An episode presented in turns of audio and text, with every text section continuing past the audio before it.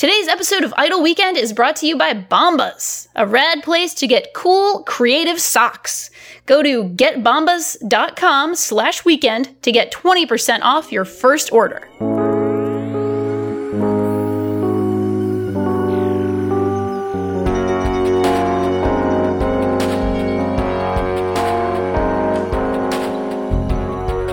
Welcome to Idle Weekend. I'm Danielle Riendeau, and I'm here with my co host Rob Zacny to wind down another week. This weekend, we're not going to be too ambitious, we're just going to explore the universe. So, Rob, I have been playing so much No Man's Sky lately. I don't know if, if you're playing it or if you're reading about it or you're up on the hype and all that good stuff. Uh, I mean, obviously, I haven't been living under a rock. Uh, so I've heard more about No Man's Sky uh, than I would have chosen to, uh, Sure. certainly. Um, I will say this I have long been suspicious of this game because I always sort of wondered, well, what are you actually going to do in No Man's Sky? Uh, which I know makes me is a very unfashionable question uh, to ask of a game like No Man's Sky. But now that it is out, and now that you've been exploring the galaxy uh, in No Man's Sky, I do kind of have to ask, what do you actually do in No Man's Sky? Oh my god. So, you do a lot of crafting and a lot of walking around, looking Uh-oh. at cool things, and a lot of flying around for minutes at a time. It- Time, all sorts of time is happening. It is a really, really slow paced game and a really, really big game. And frankly, I'm going to say a controversial thing here. Are you ready? I think it it. could have used less mechanical complexity.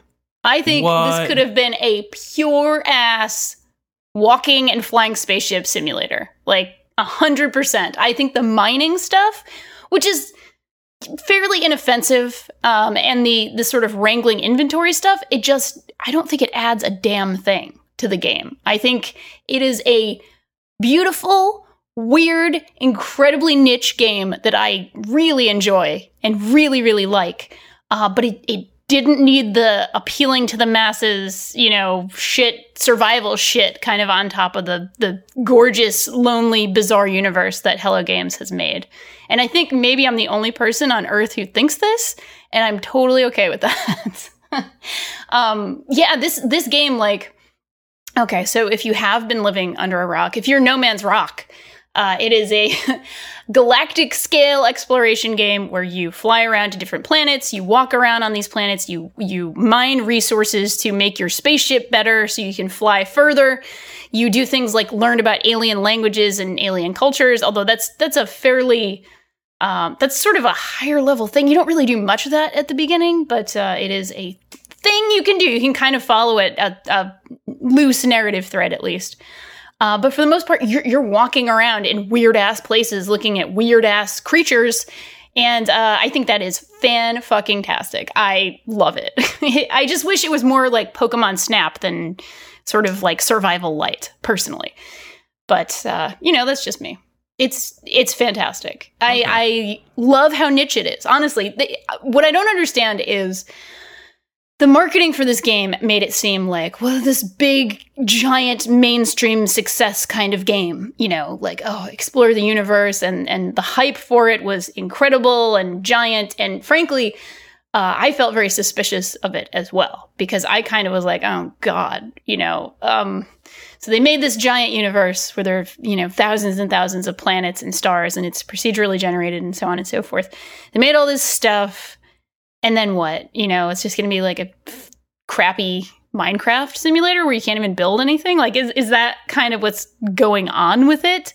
Um, and I was very skeptical. Even in the first hour of playing it, I was not impressed. I, I was kind of like, look at this crappy inventory system, and and it's not really fun to just blast rocks and and take the crappy iron, you know.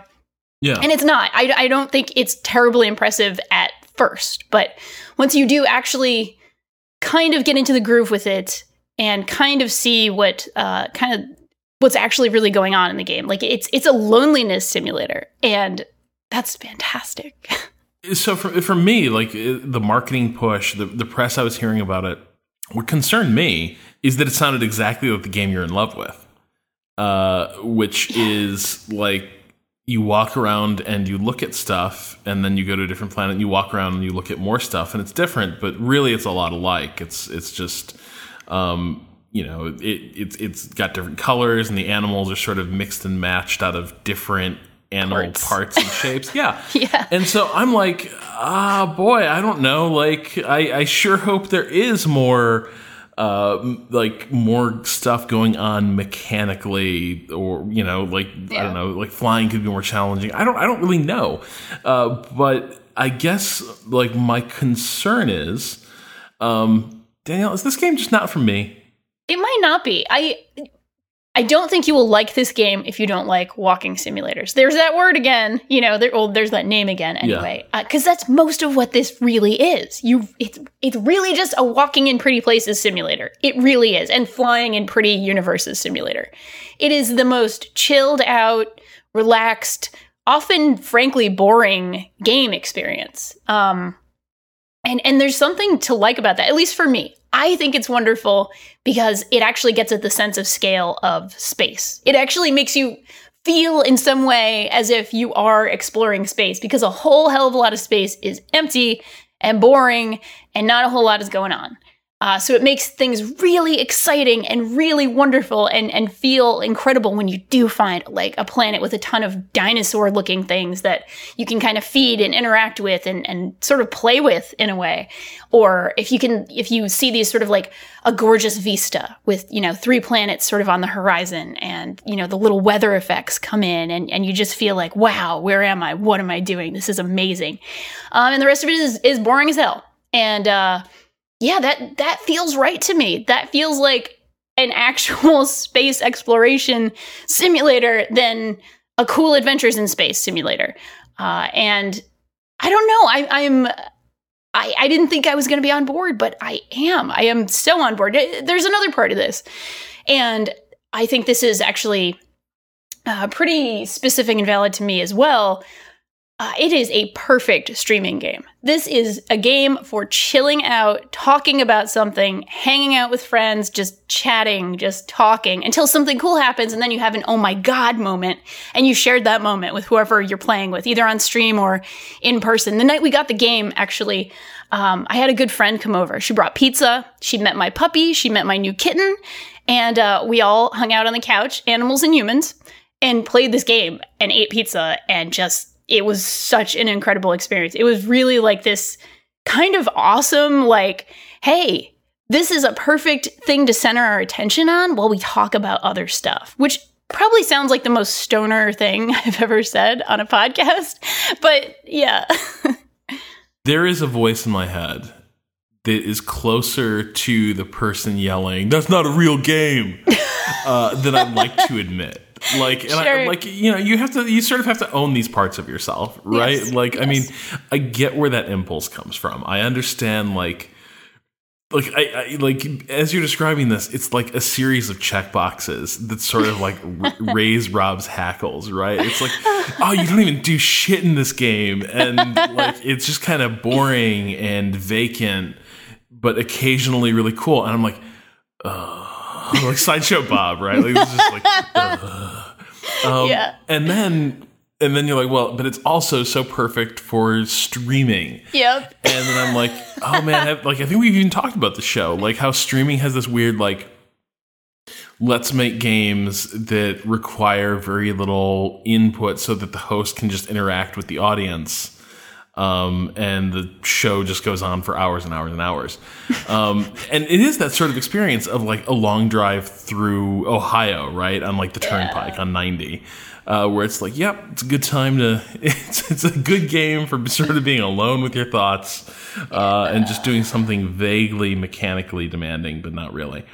Uh, so all this all this is sort of going through my head. Yeah. But then at the same time, like there absolutely is a place and even a need for those experiences. It's just usually I don't go to games for it, right? Sure. Like sure, I'm like Danielle. I don't know how you can waste your time time this way. Meanwhile, I have watched a season of Arrow that I've already seen uh, in the space of like a week and a half.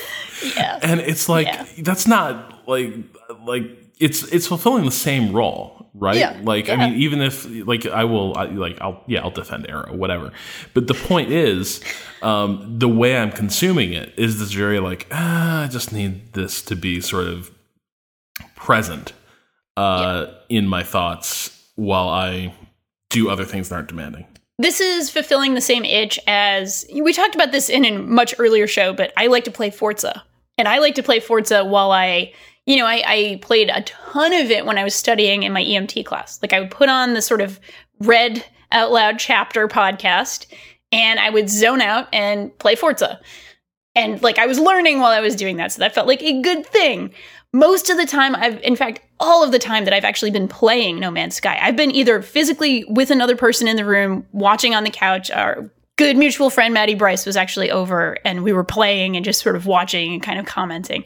Or my puppy will be on my lap and I'll be sort of spending time with him, petting him, and, and that sort of thing. Or I'll be streaming. Like it's, it's very much a, an incredibly lonely experience that is a wonderful experience when shared with another being which again sounds like a super stoner thing to say, but I don't know. Th- this game is is scratching those itches for me.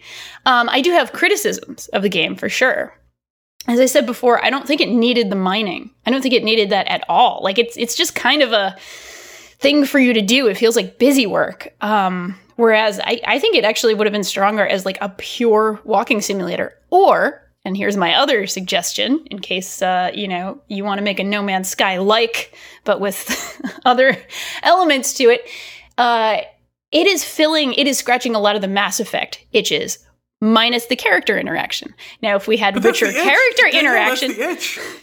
I know, I know. I'm just saying, like, it looks like incredible Mass Effect planets, like actually exploring cool Mass Effect planets. It feels like doing that. Now, if you had cool companions that you could maybe date or whatever, that would be amazing. And that would be the coolest fucking game ever. If you were with Liara and you could have awesome space sex with Liara on every single planet in the galaxy, that's a game I can get behind 100%. Or, and here's my other suggestion if you're making a No Man's Sky alike, make it Pokemon Snap.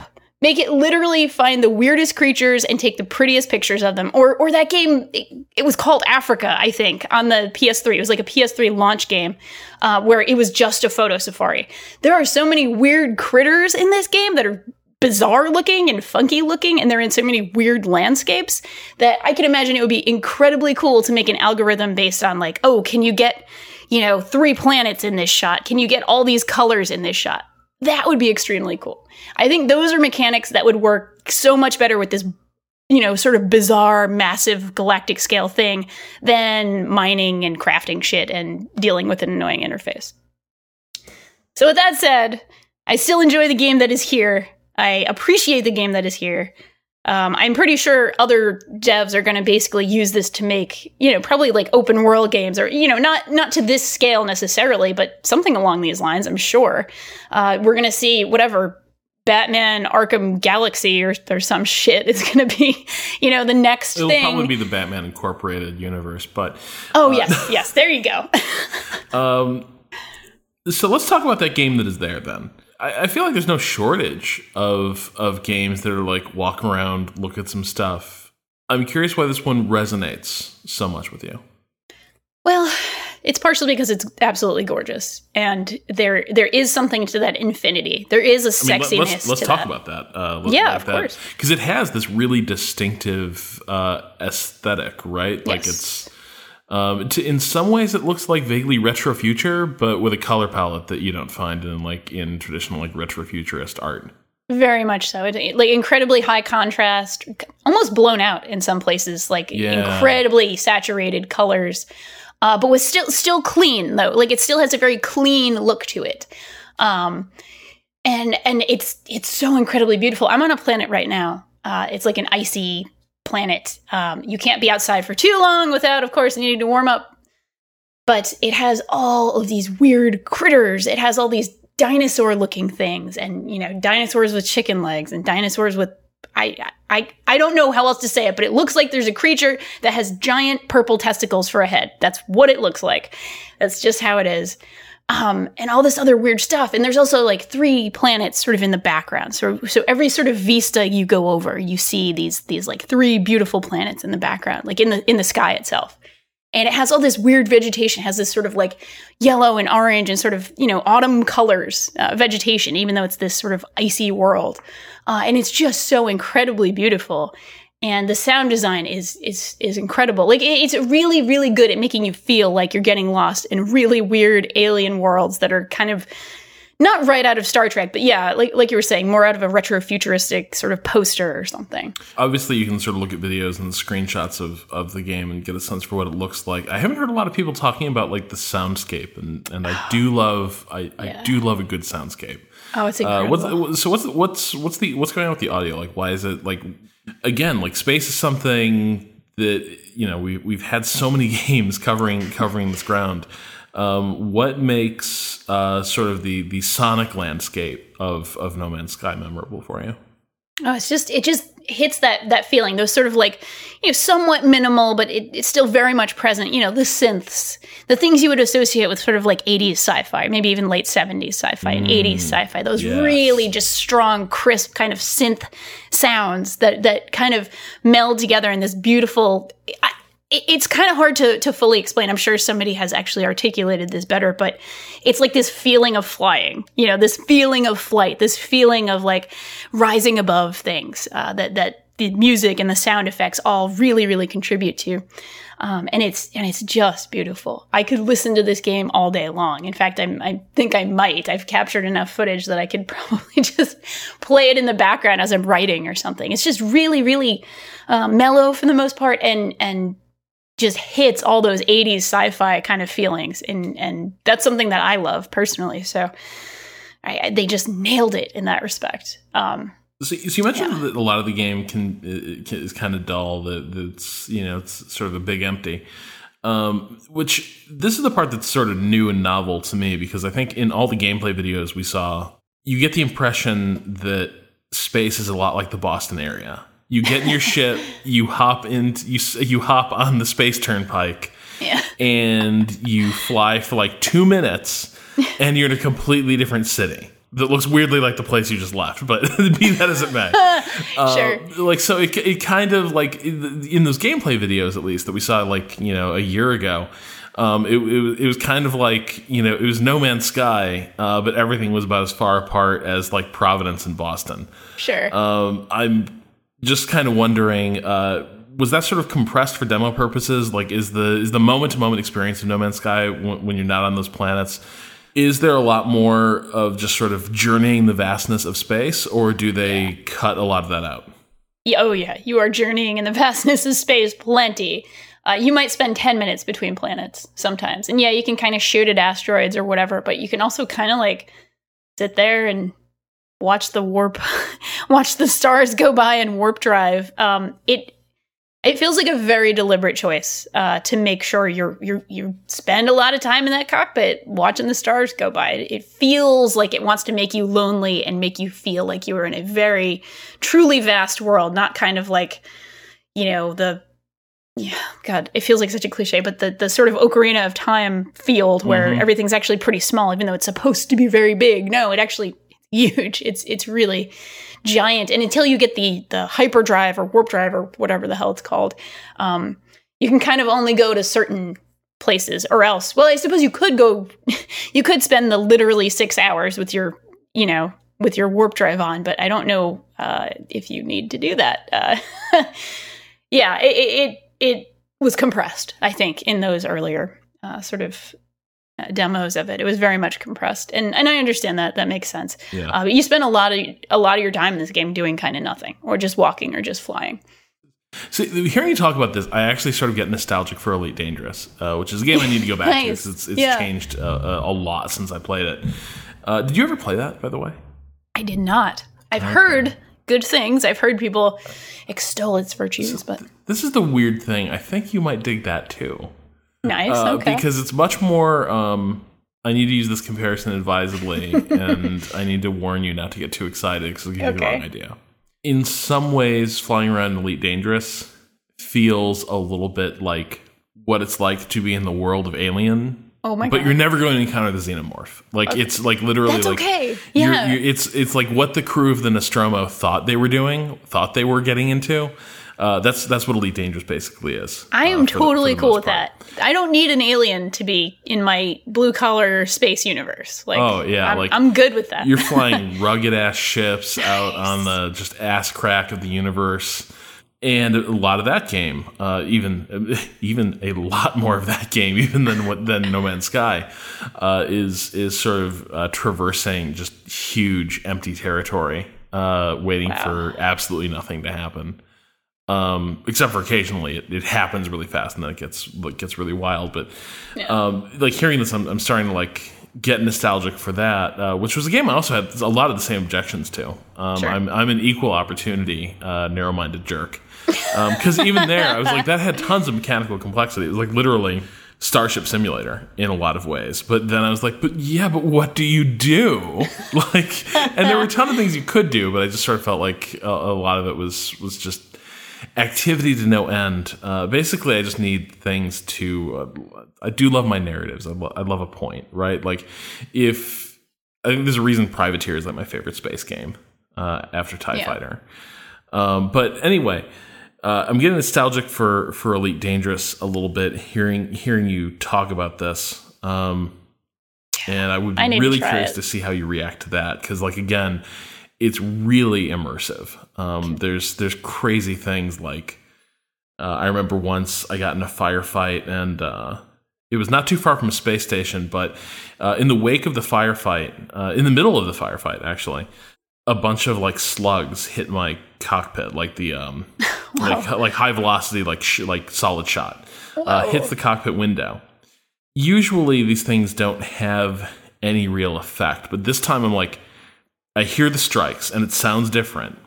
And then I'm like, okay, I'm fine. I'm fine. I'm fine. And then I see a little crack is on the window, but I'm like, hey, cool. It's just a, it's just a decal, whatever. In most games, it is a decal. yeah. And then I hear that slow, like ice cracking on a lake Oh no. sound, and I'm like, oh no, what's going to happen here? Oh my god. And the crack starts getting deeper and wider, and then suddenly just explosive decompression. oh my god. And the really amazing thing is, immediately you don't hear shit. Like you hear a split second of the cockpit alarms all just going batshit, Yeah. and then dead silence. Oh my god. And the firefight's still going on outside, by the way. Like there's still like shots flying through and everything, but just everything is just like there is no more sound. Uh, things are hitting the hull. You can you can sort of hear this vague, distant like thumping. Uh, but it just everything's cut, uh, and now all you hear is your sort of your your sort of rebreather, uh, your your your um your, your your air mask basically. Uh, and then like terrifying, ter- like oh, and here's the other amazing thing: the HUD is largely projected on the cockpit canopy, like it would be in a real spaceship. Yeah. Yeah. Oh yeah. It's yeah. fucking gone. Like suddenly, all the things, all the prompts that like you rely on to fly and navigate your ship, they're all gone. Like you are you are just flying like visually now and it was so freaking terrifying. I think I like I I was near a space station, and I had to like visually navigate back to the space space station. Uh, I think with a combination of like my onboard star charts because you bring up maps, um, but then I'm pretty sure I was sort of just navigating in because I recognized some of the planetary formations in the star system. Oh wow. And I was like, okay, I can. I think I can get this back. Like, I think I literally couldn't. Like, I know I lost all my all my combat data. I know I couldn't see where people were anymore. Um, but I also don't think I could really get the um the thing on the heads up display that just says like fly here. I think that was gone too. So I just sort of had to fly fly in, and I had to do it uh, before the ten minute timer on my air supply ran out. Um, it was insanely intense, and it was just Oh one of those God. weird Yeah. moments where it was like, okay, so now I guess I guess this is what you do, right? Like you go into space and like crazy stuff happens. And you have these amazing memories, and what makes them amazing is that most of the time the game isn't this. Most of the time the game is really sedate and really boring. Yeah. Uh, but it makes these moments, these moments where it's like I was out in space and I nearly died, man. I nearly died. Uh, that that makes it all worth it. Oh god, that's incredible. Okay, I need to play that. Is there there's got to be a way I Danielle in 2016 could play this game. I'm assuming it's on Steam or GOG Yeah, I or think, I think, they, I think Okay. they put it on Steam. Okay, Uh, I rad. think, you, I think you get it on Steam. Uh, I highly recommend.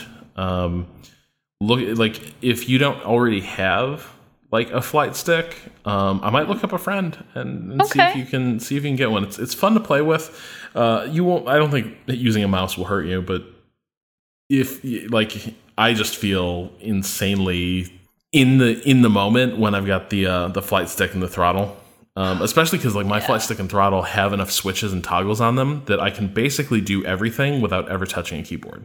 Okay, that's amazing. Yeah, so like when when you are like in the heat of battle and you're just like you know hitting switches to like arm weapons and like release cargo and all this stuff, it just it Yeah. feels like I'm really doing it. I'm really here. Yes. okay, that sounds great. I'm gonna need to do that for sure. I uh Oh, so Yeah. Do the animals ever try to kill you in No Man's Sky? um I'm really like Yes. like, basically Yes, will they things do. try to kill you and Yes. will you get to fight them? yes, you can. a good fight. You can totally fight things. I have been staying almost completely away from that, but yeah, there's an entire tech tree upgrade for your little mining gun. It's what you also use. There's like grenades for it. There's all this shit that I haven't even bothered with, but yes, you can fight things. And if you do too much mining, there are these little sentry bots who come over and harass you and hit you with lasers. And uh, in my first planet, there were these really creepy spider creatures that were eating my face. Uh, they kept chasing me around the planet and uh, trying to kill me. I totally died to one of those at one point. So yeah, I mean, like, there's combat, there's space combat too. But honestly, God, I just, uh, I just, I just want my sky. I just want to explore my sky. I don't want these crappy space pirates or whatever they are at all. Oh my God. Well, but if one did want space pirates, they're there to fight. they're there to fight. You can fight them. You can shoot them with your lasers. You can shoot things. You can learn alien languages. You can go to alien artifacts and learn all about it. But So you can there's stuff. shoot things. But you So can it is a game. totally shoot things. Yes, Great. you can. Yes, you sure can. And you can upgrade your gun too. It's a video Oh game. Oh man, sweet. Yeah, right. Oh, I just want Pokemon Snap in this game, but it's okay. I'll, I'll live for now, I guess. Somebody will make that mod one day when it's on PC, I'm sure. So it'll be cool. Awesome. Well, I think that's probably enough No Man's Sky for now, as if there's ever enough No Man's Sky. So I think it's time for us to go to our weekend correspondence. But first, a word from our sponsor. Rob, I don't know if you know this, but I am like really, really into socks. More than just wearing them. Oh yeah. Like as a runner and just a person with like a really, shall we say, relaxed sense of fashion, socks are really seriously my thing. Uh, so I want to tell you about Bombas. Bombas are socks? They don't sound like socks. They sell socks. They have tons of rad colors and cuts from the more conservative, you know, sort of like crew socks, white socks, to the neon colors that go with my, you know, very Splatoon inspired outfits. Uh, plus, they donate a pair to a homeless shelter for every pair purchased. Okay, I can get on board with that. So if you go to getbombas.com slash weekend, you get 20% off your first order. Okay, getbombas.com slash weekend. We can make that work.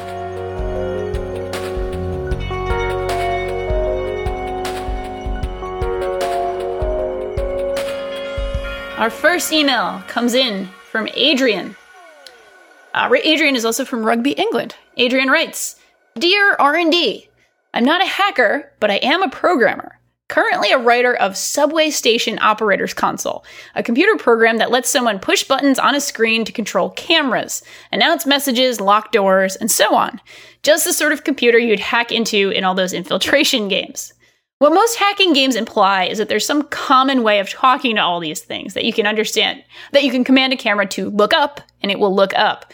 Maybe someday there will be, but right now, underneath, underneath it all, it's all basically completely different. A big part of the job is getting a bunch of equipment that was previously controlled by several different computers to be wrangled together by my single master program. Usually there's a defined interface to be used, but in the worst cases, at some backwater stations, there's crufty equipment that still has to be used, although there's no longer any written interface guides or manuals. That's where my colleague Mel comes in. She's a real hacker in the proper computer sense. She will use the old equipment, operating it while spying on the messages it sent backwards and forwards, all in order to detect and eventually understand its particular language. And then she'll write some translation code and give it to me so I can send camera look up, and her translator will spit out the right string of numbers to send to the crufty camera and make it do what I asked. It's obvious why games don't ask you to do what Mel does. It's really hard and it takes days, if not weeks, of diligent effort. And it's not that exciting, even for Mel, alas. Some convenient mythical AI doing the job in a blink of an eye, it's all that's left is press one to hack camera, it's probably more fun, and we'd buy a copy right away. My description wasn't too off putting. The only game I've played that approaches anything like this is TIS 100, Zachtronics Assembly Language Programming Puzzle Game. It's all about understanding an esoteric computer language and odd equipment. More fun than the real thing, though it also gets really, really hard, and I'm not sure if anyone who's not a programmer is likely to get very far. Cheers, Adrian. Oh man. that is really really useful actually yes. uh, that is i mean let's be clear like adrian just exploded a lot of my dreams uh, and he and his pal Mal just like you know stomped all over them. Uh, but of course, this is how the world works. Um, yeah. Uh, my partner uh, is a scientist, and I think like a lot of people in her field had to learn Fortran um, which I think it's Fortran, uh, which is apparently like a really archaic uh, like programming language. Uh, but sadly, there's enough equipment that uses it that's still like floating around. That basically, like in a lot of her se- sector of the sciences, uh, a lot of people have to be versed in a 35 year old programming language wow. Uh, in order to do their jobs because that stuff is still floating around and uh, in the in, in the shoestring world of of uh, academia. Um, wow. Nothing ever gets thrown out uh, if it can still be used. sure, that makes a lot of sense. I really appreciate this email because I, in my complete baby way, have encountered a little tiny bit of this recently. I started working on a tiny new little game project and I started using a really, really cool tool actually called uh, Yarn Spinner, uh, which is what the folks at uh, uh, the folks who are making Night in the Woods are using to sort of integrate dialogue into their game.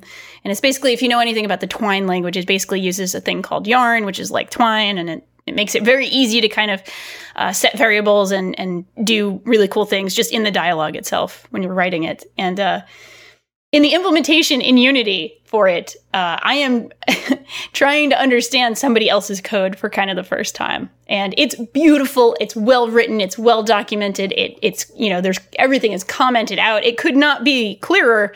I'm just a baby who's just learning C sharp, and if I haven't literally written the you know every single function and where all the variables are, I don't know what the hell I'm doing, and I'm kind of like, oh so this is this is why programmers are paid good money. They have to understand all of this stuff all the time. This is something I would love to see a game touch on as well, which is um, the fact that d- depending on depending on who the programmer was or the programmers were, uh, you'll find uh, commented code yeah. and stuff like that, and occasionally you'll find like things that are way beyond just a helpful annotation and begin to like unpack the purpose or thinking behind the entire project or something. Yeah. Uh, there's this great moment in um, uh, Darius Kazemi's book uh, on the making of Jagged Alliance 2. Uh, I, I, wrote the foreword for it, uh, but uh, it's it's a really it's a really good book and well well worth a look. But there's this point in, in the book that he, he evokes really really well uh, which is that a lot of like it's it's an old game. A lot of a lot of the information about it has been lost, uh, and a lot of people who worked on it uh, are either like impossible to find, or let's face it, they don't remember. Right? Sure, it's been sure. it's it's been like twenty years. Uh, they just they don't remember what they're thinking that much. So there's this moment where um, Darius sort of describes this describes this moment as he's sort of digging into the uh, into the code, uh, where he basically uncovers the entire design doc in a comment uh, about the way the strategic AI is supposed to function. Wow. And so what begins is the, this comment about like, okay, so here's the effect we want the, the, the strategic AI to have, uh, and here's how it should behave. And then to further explain that, it basically turns into an unpacking of the entire game from nose to tail. Wow. Um, and what everything's trying to evoke. And it's this really exciting moment because like it's you know, it's sort of the Rosetta Stone moment of of this project, where like the, the, these documents don't exist anymore. Nobody nobody laid it out uh, anywhere, and it, like it was wasn't in the shoebox anywhere. Uh, it was in it was in the it was in the code.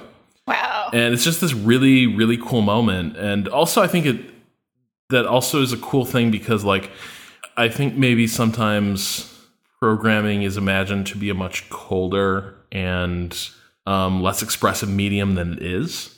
Yeah, and I think I think stuff like that sort of explodes that myth, right? and Oh, like commented code uh, sort of lets you, like all good annotations and footnotes, uh, sort of unpacks the thinking behind the thing you're you're interacting with. Yeah, It's kind of a beautiful thing. Uh, understanding somebody's mind when they're sort of doing this talking to machines stuff. That's the stuff of magic that we got all excited about in the hacking episode, I think. Yeah. Uh, okay, so our next email comes from AJ. In a previous episode, you talked about ahistoricity in media, mm. particularly when it is when it significantly warps people's perceptions of the past. What do you guys think about the Hamilton musical by Lin Manuel Miranda, which, if you're not aware, is a retelling of Alexander Hamilton's life, but with an almost entirely black and minority cast? It's using its inaccuracy to make a political statement, especially since most of the characters involved, George Washington, for example, are famous enough that the audience is uh, fully aware uh, that it's inaccurate.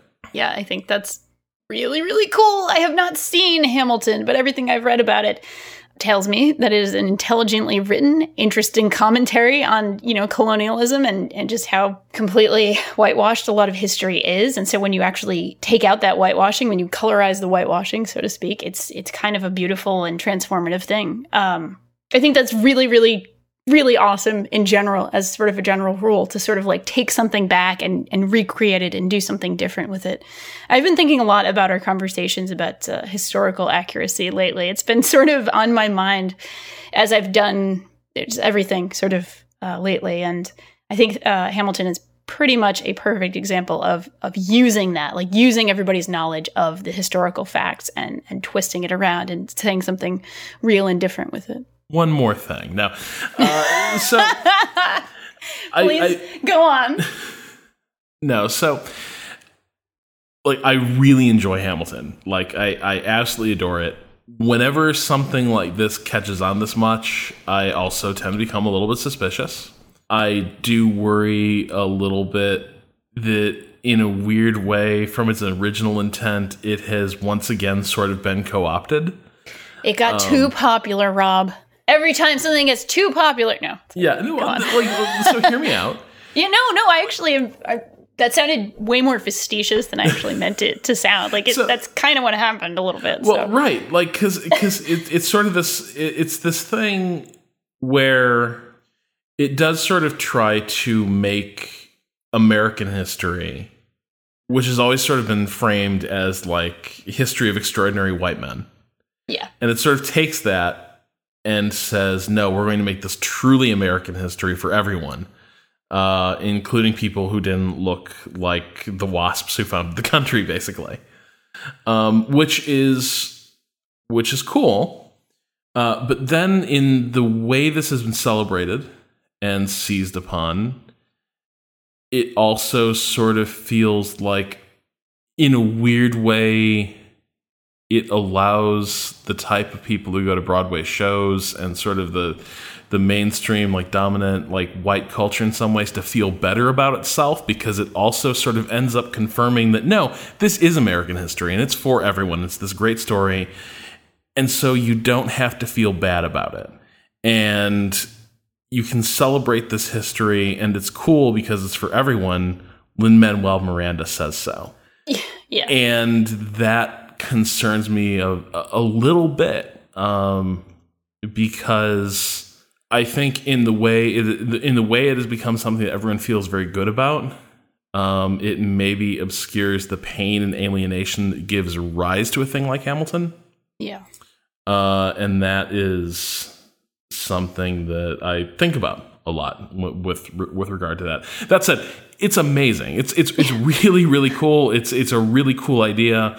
Uh, I think it's going to be hilarious. The fact that a lot of now a lot of these really uh, major figures in the in the history of the early republic uh, are now going to be remembered uh, as these performers, basically. Yeah. Oh, like, yeah. I mean, like Hamilton is all like like when when Hamilton when you're reading a book about Hamilton and, and like he's he's speaking or writing, I think the odds are very good it's going to be Lin Manuel Miranda's voice. Uh, that, that you hear, right? Yeah. Aaron Burr is for sure Leslie Odom from this point forward, um, and which actually is probably the best thing that could happen to Aaron Burr. Uh, look up a picture of Aaron Burr. Uh, he like he got he got some major upgrades uh, thanks to this. yeah. He got yeah. like, and he's made a much more sympathetic figure. But uh, no, it's it, it's really cool. Um, I just it, it's so hard for a thing to remain. It's so hard for for a work to be celebrated and retain some of its like outsiderishness that makes it powerful in the first place. yeah this is this is definitely a problem with like no matter how wonderful a work of art is and it reflects a reality or reflects some kind of meditation on reality it's never going to be divorced from the shitty parts of reality as well. Like it's always going to be kind of co-opted back in and become kind of something else. And yeah there's there's no divorcing life from that particular work of art. Just this other thing I wanted to say because it's just such a good video is um oh my god. like are you are you going to say what i think you're going to say Oh, sorry, sorry. not. Go ahead. Go ahead. Because I literally pulled up a particular music video while we are talking is it right the one now. from the White House? Is it the one the poetry uh the celebration of poetry Ah, no, it's not. uh thing? Okay, no. okay, sorry. Okay, so Yeah. Uh, no, so like basically, I, I didn't listen to Hamilton for ages and ages because I was like this. Like first of all, I was I was like maybe in, maybe at some point I'll get I'll somehow get tickets, and I don't want to spoil it or something. And then I was Yeah. like, I'm not getting tickets, dude. Yeah. like that's never gonna happen. Uh, so I just I listened to it and I immediately became obsessed. Um, and I was looking up stuff about the the roots of the project and. I came across this video of uh, Lin Manuel Miranda at this like White House uh, poetry dinner uh, presentation thing. This is like three, four years ago, uh, maybe longer. And he tries to explain that he's working on this like spoken word uh, album about uh, Alexander Hamilton, nice. and everyone starts laughing. And he like try he's like, no, it's serious and everything. They don't Yeah. believe him. And so he starts singing the opening number. And what's amazing, what I love about this video is that nobody knows Hamilton's going to be a thing. And so you get this like amazing, like, it's a completely naive reaction to the concept of Hamilton. It's this room full of Washington politicians and, and let's face it, like rich people. Um, and they keep thinking it's like, um, uh, like, they think it's a, they think it's a gag, right? Like, uh, who's that? Who's that guy who used to sing political uh, political songs, humor songs? Like Tom Lehrer Oh or, god. or something like that. Um, they think it's something like that. And so they keep sort of chuckling at the opening number, which is not really a joke uh, and gets pretty heavy uh, in places. And they never really stop. Like, you know, they, they, they cheer and they applaud. But what's, what's amazing is that a lot of them, from beginning to the end, still don't really know what this guy's doing. yeah. Um, and the really cool thing is, like, that uh, Miranda does, like he doesn't let it shake him.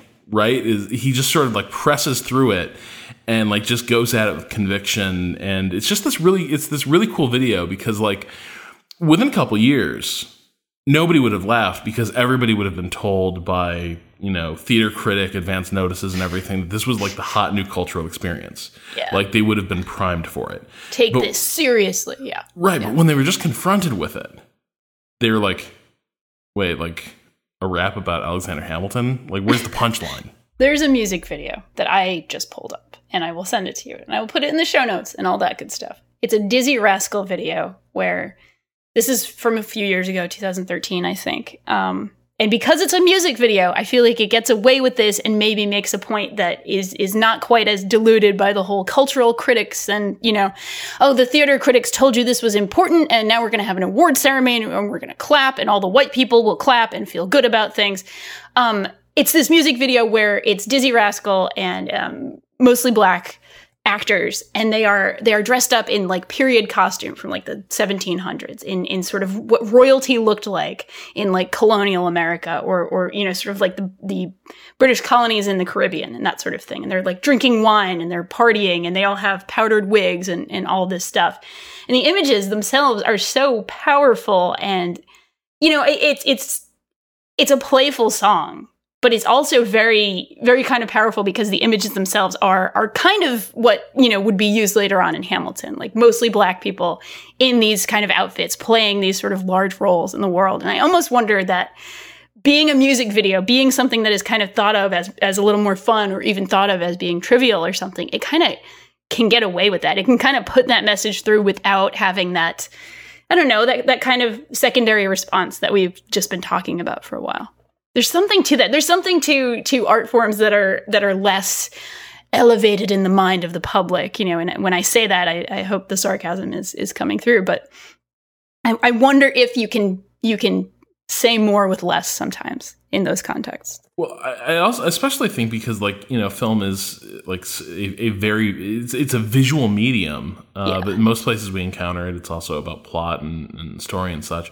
But like I think in music videos, you can just sort of go for the image. Yes, uh, and that's very much what they do. It's even it, it's sort of the images themselves are almost like gifs like there yeah. there are you know a few seconds of sort of repeating the action and and and that sort of thing so it's very much meant to be like and repeat and repeat and repeat like get this through your head look at what's happening here it's it's really really cool and and something i just sort of thought of as we were chatting about this no and as you're talking about that i'm thinking of like the formation video right? Oh like, yes, yeah. It yes, became it yes. was full of memes instantly, but like it's also full of really like stark and unsettling and like vaguely provocative image imagery. Yes, yes. Um, and you know, if if if you just like watched it on mute and you had no idea who Beyonce was, um, there's a lot of like loaded contradictory imagery uh, yes. in there that uh, is very powerful because it doesn't have to be explained. It's just look at this thing and then it's gone. Yeah.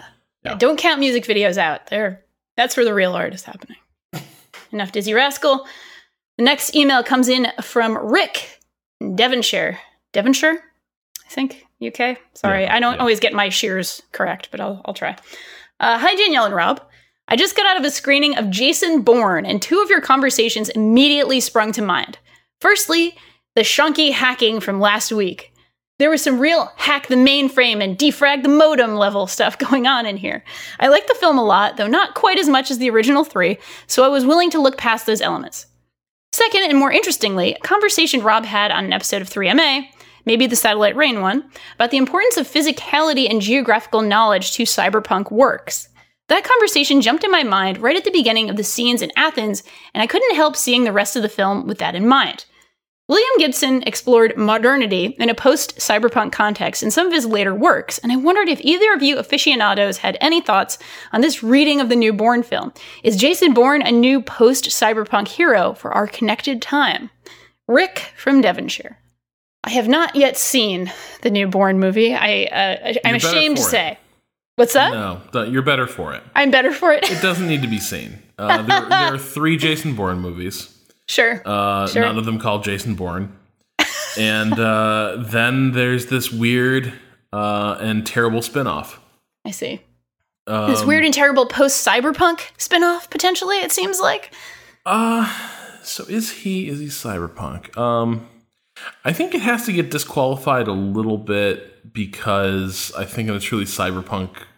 To be cyberpunk you can't just punch your way out of the problem. Like yes. you can't like you're not allowed to be cyberpunk but then you just beat the shit out of something really hard and yeah. the problem goes away. Uh, and that's kind of that's kind of what happens here. Um, in some ways they're kind of I, I think they're kind of weirdly anti-cyberpunk because ultimately they're about the triumph of like individual physical prowess and will uh, over a connected surveillance state. Sure. That said, uh, I, I, think they use a lot of the same trappings, which is the the whole series like has this uh, paranoid uh, feel, and the latest movie has all the stuff about like the CIA trying to build um, a, a, a Facebook equivalent so they can just spy on everybody, uh, stuff like that.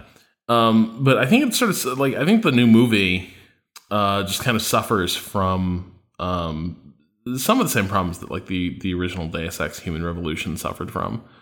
Uh, which which was the kind of it has dumb things to say about modern society. It's is kind of dumb about it. It has the cyber but not the punk kind of Yeah. that sort of thing. The point about physical spaces, though, about about uh, like cities and, and geography, I, I do think um, that opening scene of of the film, which is the best, like there's this there is this scene uh, against this backdrop of riot rioting in Greece, where Jason Bourne's trying to basically escape an assassin in the middle of of these these riots uh, as they unfold and police barricades.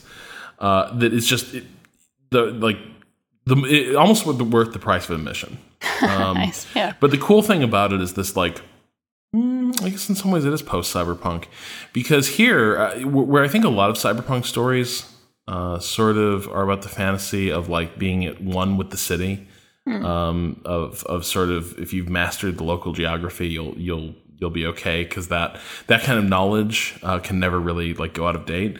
Uh, here, it's very much it feels like he's escaped and he thinks he's escaped, but then you see like the CIA command center and they've still got him in the in the web, right? Yeah. He's still basically um, a fly a fly in the web, and that is a really cool and unsettling thing that you know with this ground level chaos, and it seems like he's completely like lost himself in this warren of European streets.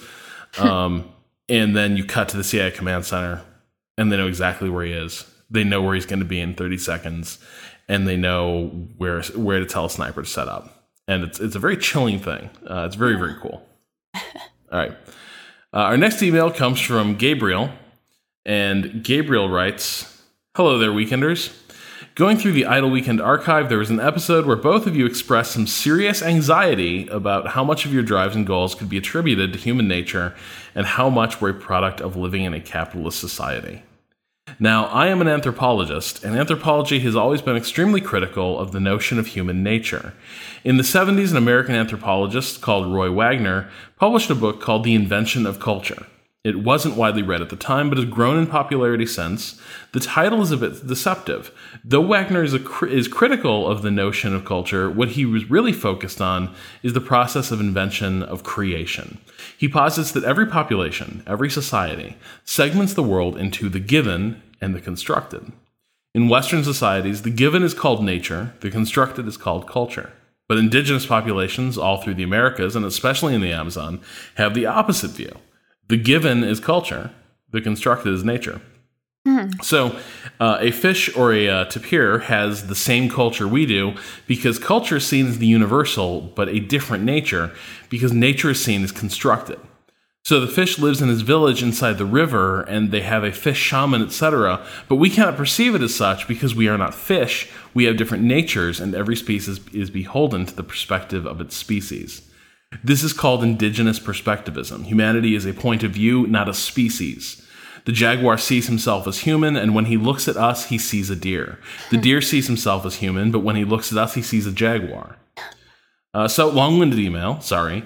But it's important to understand that there are almost no human universals. Capitalism has this neato trick of trying to convince, often through historical dramas, that everyone has the same accumulative motivations. Inside every Vietnamese, there's an American trying to get out, to quote Full Metal Jacket.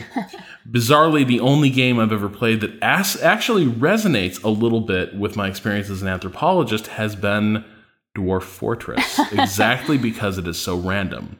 Some Marxist authors recently have been writing that revolutionary violence must first be directed inward, towards oneself, to tear out what has been ingrained by the dominant ideology.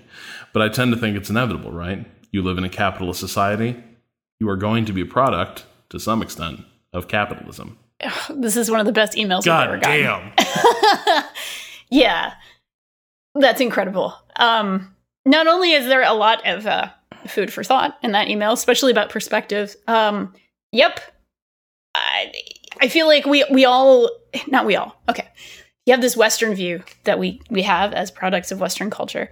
You you have this feeling of like, oh yes, of course, uh, humans are competitive. Co- competition is a universal nature. It's a trait from nature. It's the way we act. So therefore, capitalism makes sense. And of course, that's constructed. I mean, it's nothing is so simple. I, I I will continually always think that our brains are just sort of running old software when it comes to uh, like how we figure out the world. Like we're we're still running on on you know Cro-Magnon man software basically, and we're still not quite there in terms of figuring out distribution of resources and all of the things that are actually kind of necessary for a better world and a better society. But this this email blew my mind, and thank you, Gabriel, for writing it. I find this stuff, particularly this this notion uh, that you you find among indigenous uh, American populations uh, really fascinating. This idea that um, the animals share culture with you, uh, but obviously because you're different species, that that you can't that you can't perceive it uh, as such. Uh, that is a fascinating Yeah. inversion. It reminds me of um, something one of my classics professors was was sort of obsessed with, um, which was the uh, the Whorfian hypothesis. Ooh. And I'm going to bastardize it terribly, so by all okay. means, send your uh, send your corrections in. It'll be better Uh, than that one time I brain farted all over That was- Western that was philosophy. That was some good. That was some quality philosophizing. Uh, I don't know, uh, Kant and some stuff. Uh, anyway. anyway, Oh yeah. uh, so uh, my classics professor was was sort of obsessed with the Whorfian hypothesis, uh, which was this notion that uh, language informs the thoughts you're even capable of having. Uh, that uh, the way a language is constructed is to some extent going to dictate what your culture even believes is possible, uh, the way your mind works. Um, and so, just through tricks of, of however your language came together, uh, you'll have different ways of understanding and relating to the world, and those will then flow into other things. You will approach problems differently. Uh, you'll find some problems almost impossible to conceive of or address because you just don't really have like uh, the sort of linguistic tool set uh, to, to to sort of address them, or at least not uh, not in the way that that other cultures would, um, which was was kind of a fascinating thing uh, to, to sort of contemplate yeah. And I don't know, like I don't know, sort of how well regarded it is right now. Uh, I don't know how it's sort of stood the test of time, but it, you know, among classicists, it was uh, sort of a really compelling thing because, like, you looked at the way Greeks and Romans addressed a very similar world. Their languages are completely different, and the way they structure their thoughts is completely different. Um, Yeah. and then that flows into forming completely different societies and to a degree you could always trace back like well so why did you know why did the romans sort of become this uh, adopt this sort of republican and ultimately sort of statist uh, form of government? And why were the greeks uh, so completely ungovernable and unruly uh, and so resistant to like federation? And part of it is just like you know if you if you sort of subscribe to that hypothesis uh, was that the way they thought made it incapable for the Greeks to sort of fall in line because the language itself encouraged endless balancing, uh, endless uh, debate, uh, even within the structure of a sentence. Um, Latin didn't, and it created different ways of interacting with the world.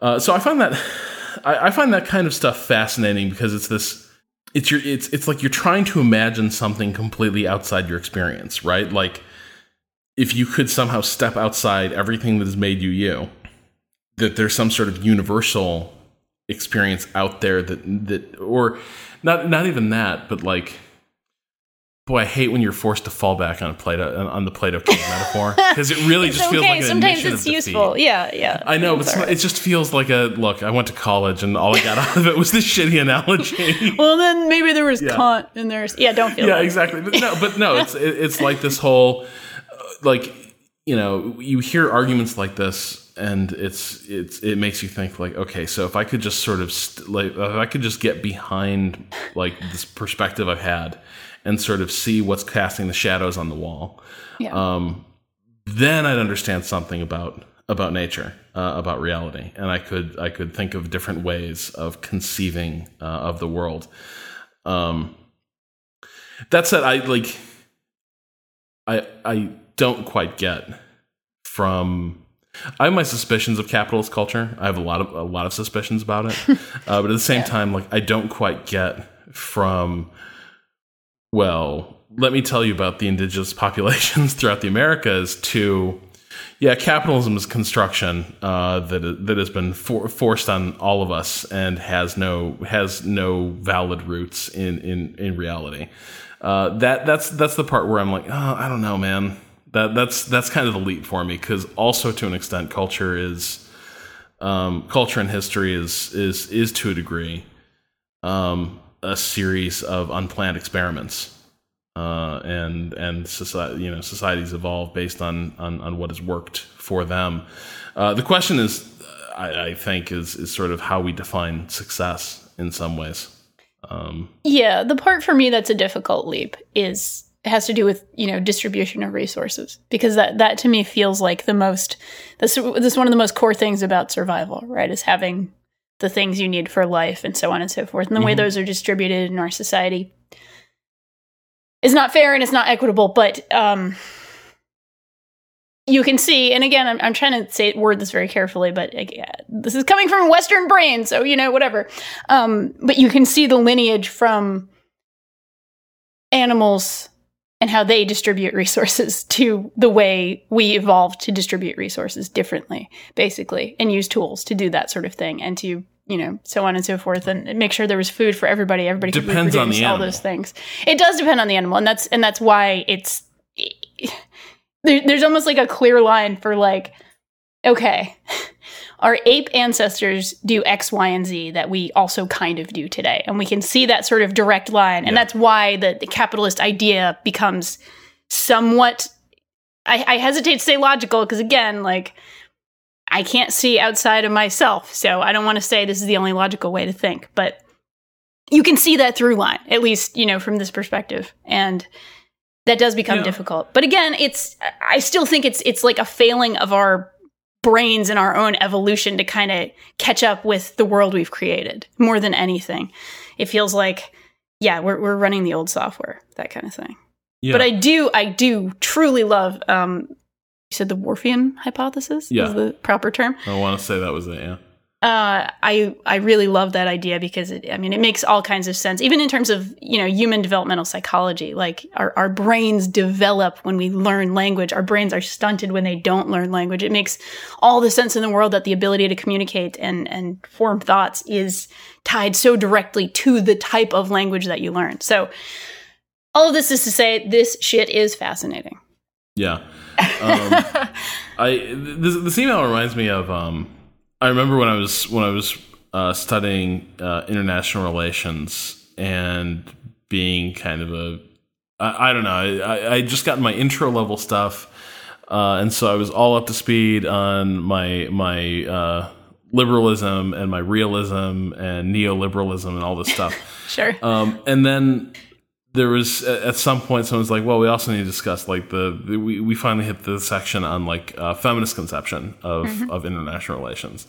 I was like, oh come on, like like I get like the fem- like the the value of feminist critique in like lit and film and everything, but uh, this seems like a stretch. Like this is politics among nations type stuff. Like come on, like w- like what's this is where the men talk? Yeah. no, I think it was more like I'm not uh, like I felt like it was an like uh, initially I was like this is an injection of uh, of gender studies into a field that I'm not sure that's the, the those gender assumptions are, are necessarily there.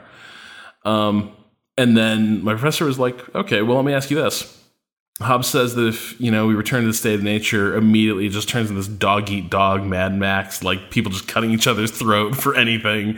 Everybody like is you know has to sleep with a knife under their pillow or something because like someone's gonna come and like take your shit and you know like kill kill your family uh, and yeah. burn your house down or just murder you and take your house. And that's just how society is, and it's fear of that that motivates everything that follows, including uh, the rise of the nation state, and then uh, basically the the the state's monopoly on force. And I was like, yeah, okay. And my professor was like, isn't that kind of an insane and fucked up set of assumptions to base a philosophy off of? And like, isn't that a uniquely like hyper masculine conception of the world? Yeah. Uh, and I was like, oh shit. yeah. Yeah. And then, then immediately I was converted. I was like, okay, I guess. Yep. All right. I need to. I need to get with that feminist critique of international relations. Uh, just just give it here. Nice. Um, so yeah, um, I, I I find this stuff uh, really really interesting. Um, yeah, it's uh, it's it's it's fascinating. It's fascinating stuff to uh, to consider. I will say my uh, my classics professor. Um, I think his father was a, an anthropologist or a linguist or, or a Oh, combination of the two. Very good. Uh, but among American tribes, he also described uh, there was there's one pocket uh, where there was a tribe that had no, like literally no sense of direction, no words for direction, because it was such a localized tribe uh, in the Andes that lived on one side of the mountain. wow. The north, south, east, west. None of that mattered. They had two words. They had uphill and downhill, and that was that was direction. wow. Like that, those were the cardinal directions. Is something is something up or is something down? Uh, and I was like, "What? That's crazy!" Amazing. Yeah. Yeah. My mind is a little bit blown right now, uh, which means I think it's time for us to go to our weekend projects. Rob, is there anything else blowing your mind lately? Okay. Uh, no, but I can I can tell you what I can tell you what my Maybe you're Uh, enjoying something. my most recent weekend project Okay. uh, was my housemate from Boston came and visited. Good. I had a great time here in Los Angeles, but we also went to the um, the Ace Theater, Alamo Drafthouse. We're putting on a Star Wars marathon, Excellent. and uh, it was of the 1997 um, pre special editions. uh, so it had some of the stuff uh, from the special editions, but it wasn't completely. Uh, I don't think they're completely the version that exists on the DVDs right now Excellent. two, there's there's a few things. Um, one, I can't believe I ever thought that CG bullshit was like a good and valuable addition to the movies. I remember in '97, I was like, Oh, it yeah. looks so much more awesome now. No, it Look at all those stormtroopers. On uh, riding those fucking things, and it makes Oh. no sense because like it's pretty established the Empire is all super technological. So why the hell are stormtroopers riding local lizards? yeah. Uh, It just doesn't. It just makes no sense, and it, it's all this herky jerky CG garbage uh, that looks looks really terrible. Um, and so, like those were bad additions. What's what's kind of heartening is the changes in Empire Strikes Back are so few and far between Oh, definitely. because It's that just the Wampa perfect. stuff, basically, right at the very beginning. I Yeah, think I think the Wampa it. thing is made much more graphic. Um, probably stupidly so, because I think in the original cut, I think the it was mostly audio. Um, Yeah. like something bad was coming out of that ice cave, and not seeing it made it worse. Uh, yeah, for cool. sure, for sure. And then I think they had some extra backdrops uh, in the Cloud City stuff, but by and large, it's it's the same film. Yeah. Uh, and then I bailed before Jedi because Oh, that's so smart. It is. It is. You don't need you don't need six hours of Star Star Wars in a day. Well, you watched the second best and then the best Star Right, and Wars that's- movie, and, and that's great. And yeah. that's and that's the thing is like Empire is basically perfect. oh, it's so good. Yeah. So good. But the thing that really jumped out at me uh, this time around was how good the set design is Oh, yeah. throughout that movie. Like it blows the doors off Star Wars, It- and it's it, and nothing in the prequels ever holds a candle to it because it's really that stuff is really poorly imagined. Oh, yeah. Um, but in in Empire, like Echo Base on Hoth feels so lived in and cold and sort of under construction and terrible. Uh, but then, like you know, Ir- Irvin Kershner, you know, justly gets gets a lot of credit uh, for for the direction in, in that film, but so much of the way that film looks um, and Yeah. the things that make it incredible in the end is really set design. oh, for sure. like- sure. It's so layered and and oh, Like- intricate. You just want to snuggle in and hang out. You know, it's it's really it's really something special. Yeah, the, the orange lighting below the, the metal grid work in Cloud City. that shot where like um, Vader is standing at the top of the steps against that like deep blue background, with the sm- with the with the the smoke sort of swirling around him, and everything's lit from below in this like lurid red light. Um, it just it all looks so fantastic, and so much of that is just again this incredible production design uh, that I, was was never equaled in the rest of the series. Like the like, it's such a huge part of of what makes that movie just unbelievably uh, exciting. And watching it, I was really thinking like, I, like I think this is the this is what people fell in love with. Like this Oh, is this is the movie that makes you feel like you could go there. Uh, so I, I just had a blast, uh, a, a blast watching it. Uh, it was a real treat. Uh, Star Wars still awesome, uh, still fun to to watch in an audience, and actually that's probably the best way to watch it these days. Yeah, I think that's about right. I, we should have an actual Star Wars episode one day uh, when we talk about all the uh, extended universe stuff and uh, all sorts of other extreme nerdery that we have encountered in our lives uh, and been in our lives. Um, but yeah, I, I could watch Empire any day. I uh, I introduced my girlfriend to it. Uh, not too t- not Sorry, too long what? back. She actually had never seen it, and uh, so it was What? it was something special. Yeah. And she's a nerd. That's the thing. She's totally a dork. So, you know, I've introduced Star Wars to many people in my life who, you know, my age or maybe a little younger or maybe a little older. So, yeah, it still happens. I know it's bananas.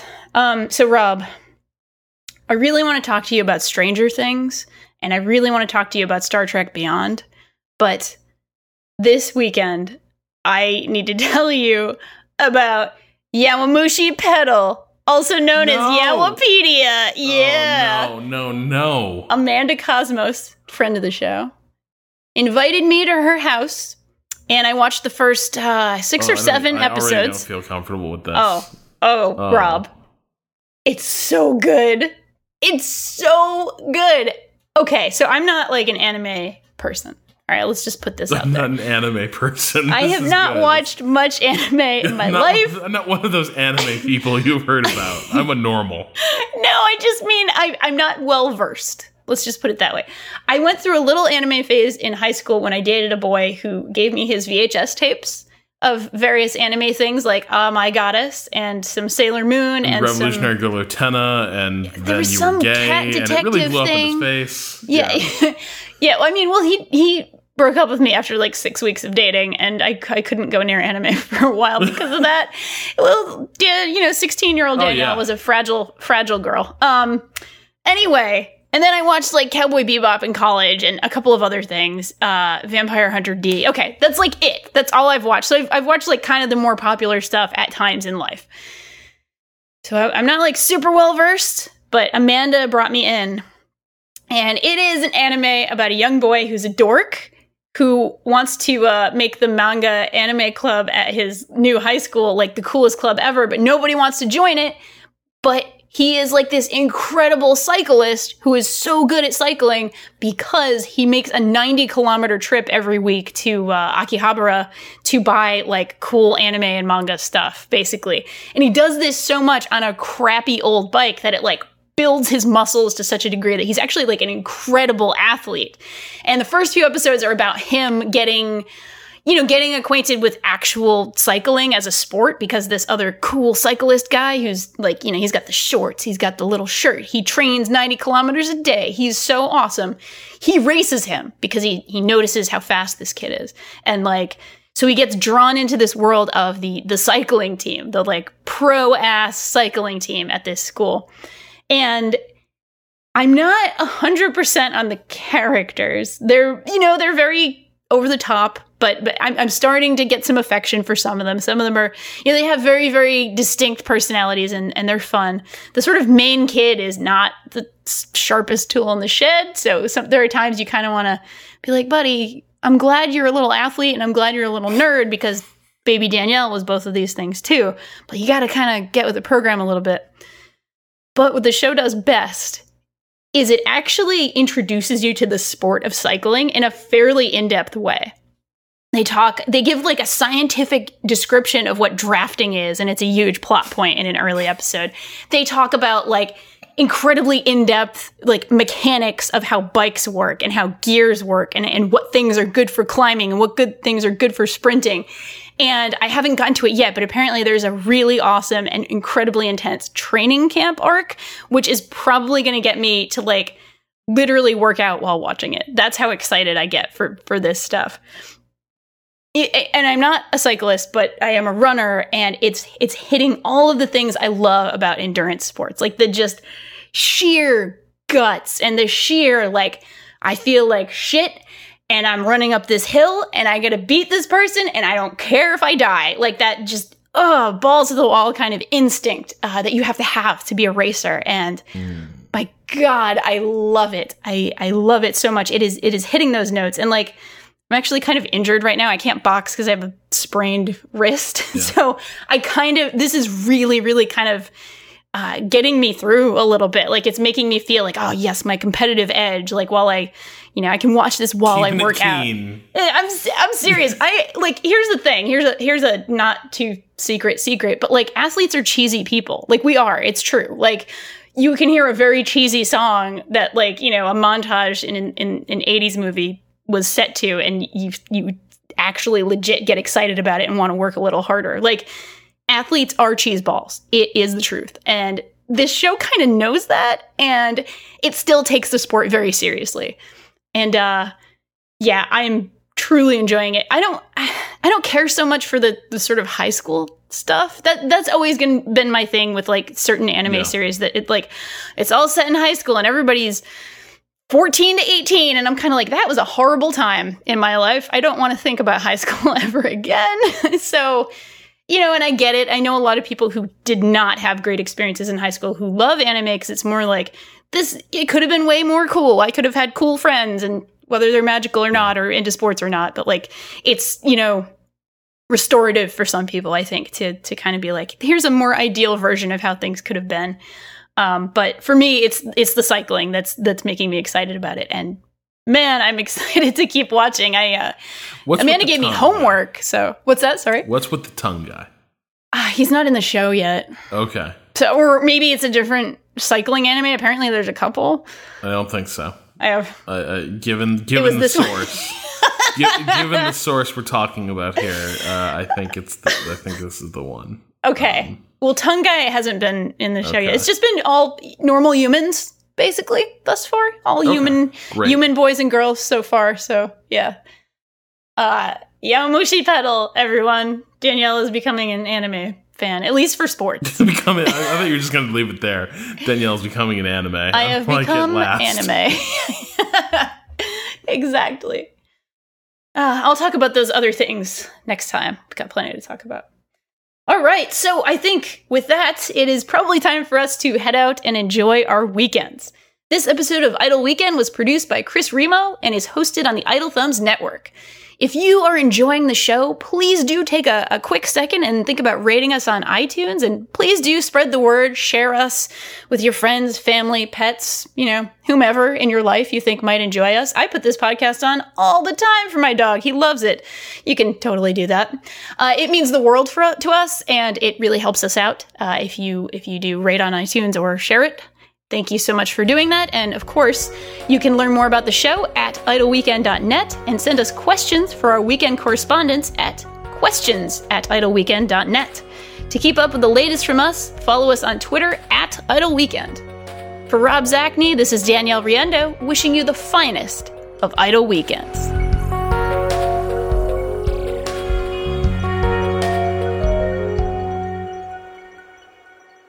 Hooray! Awesome. Good show.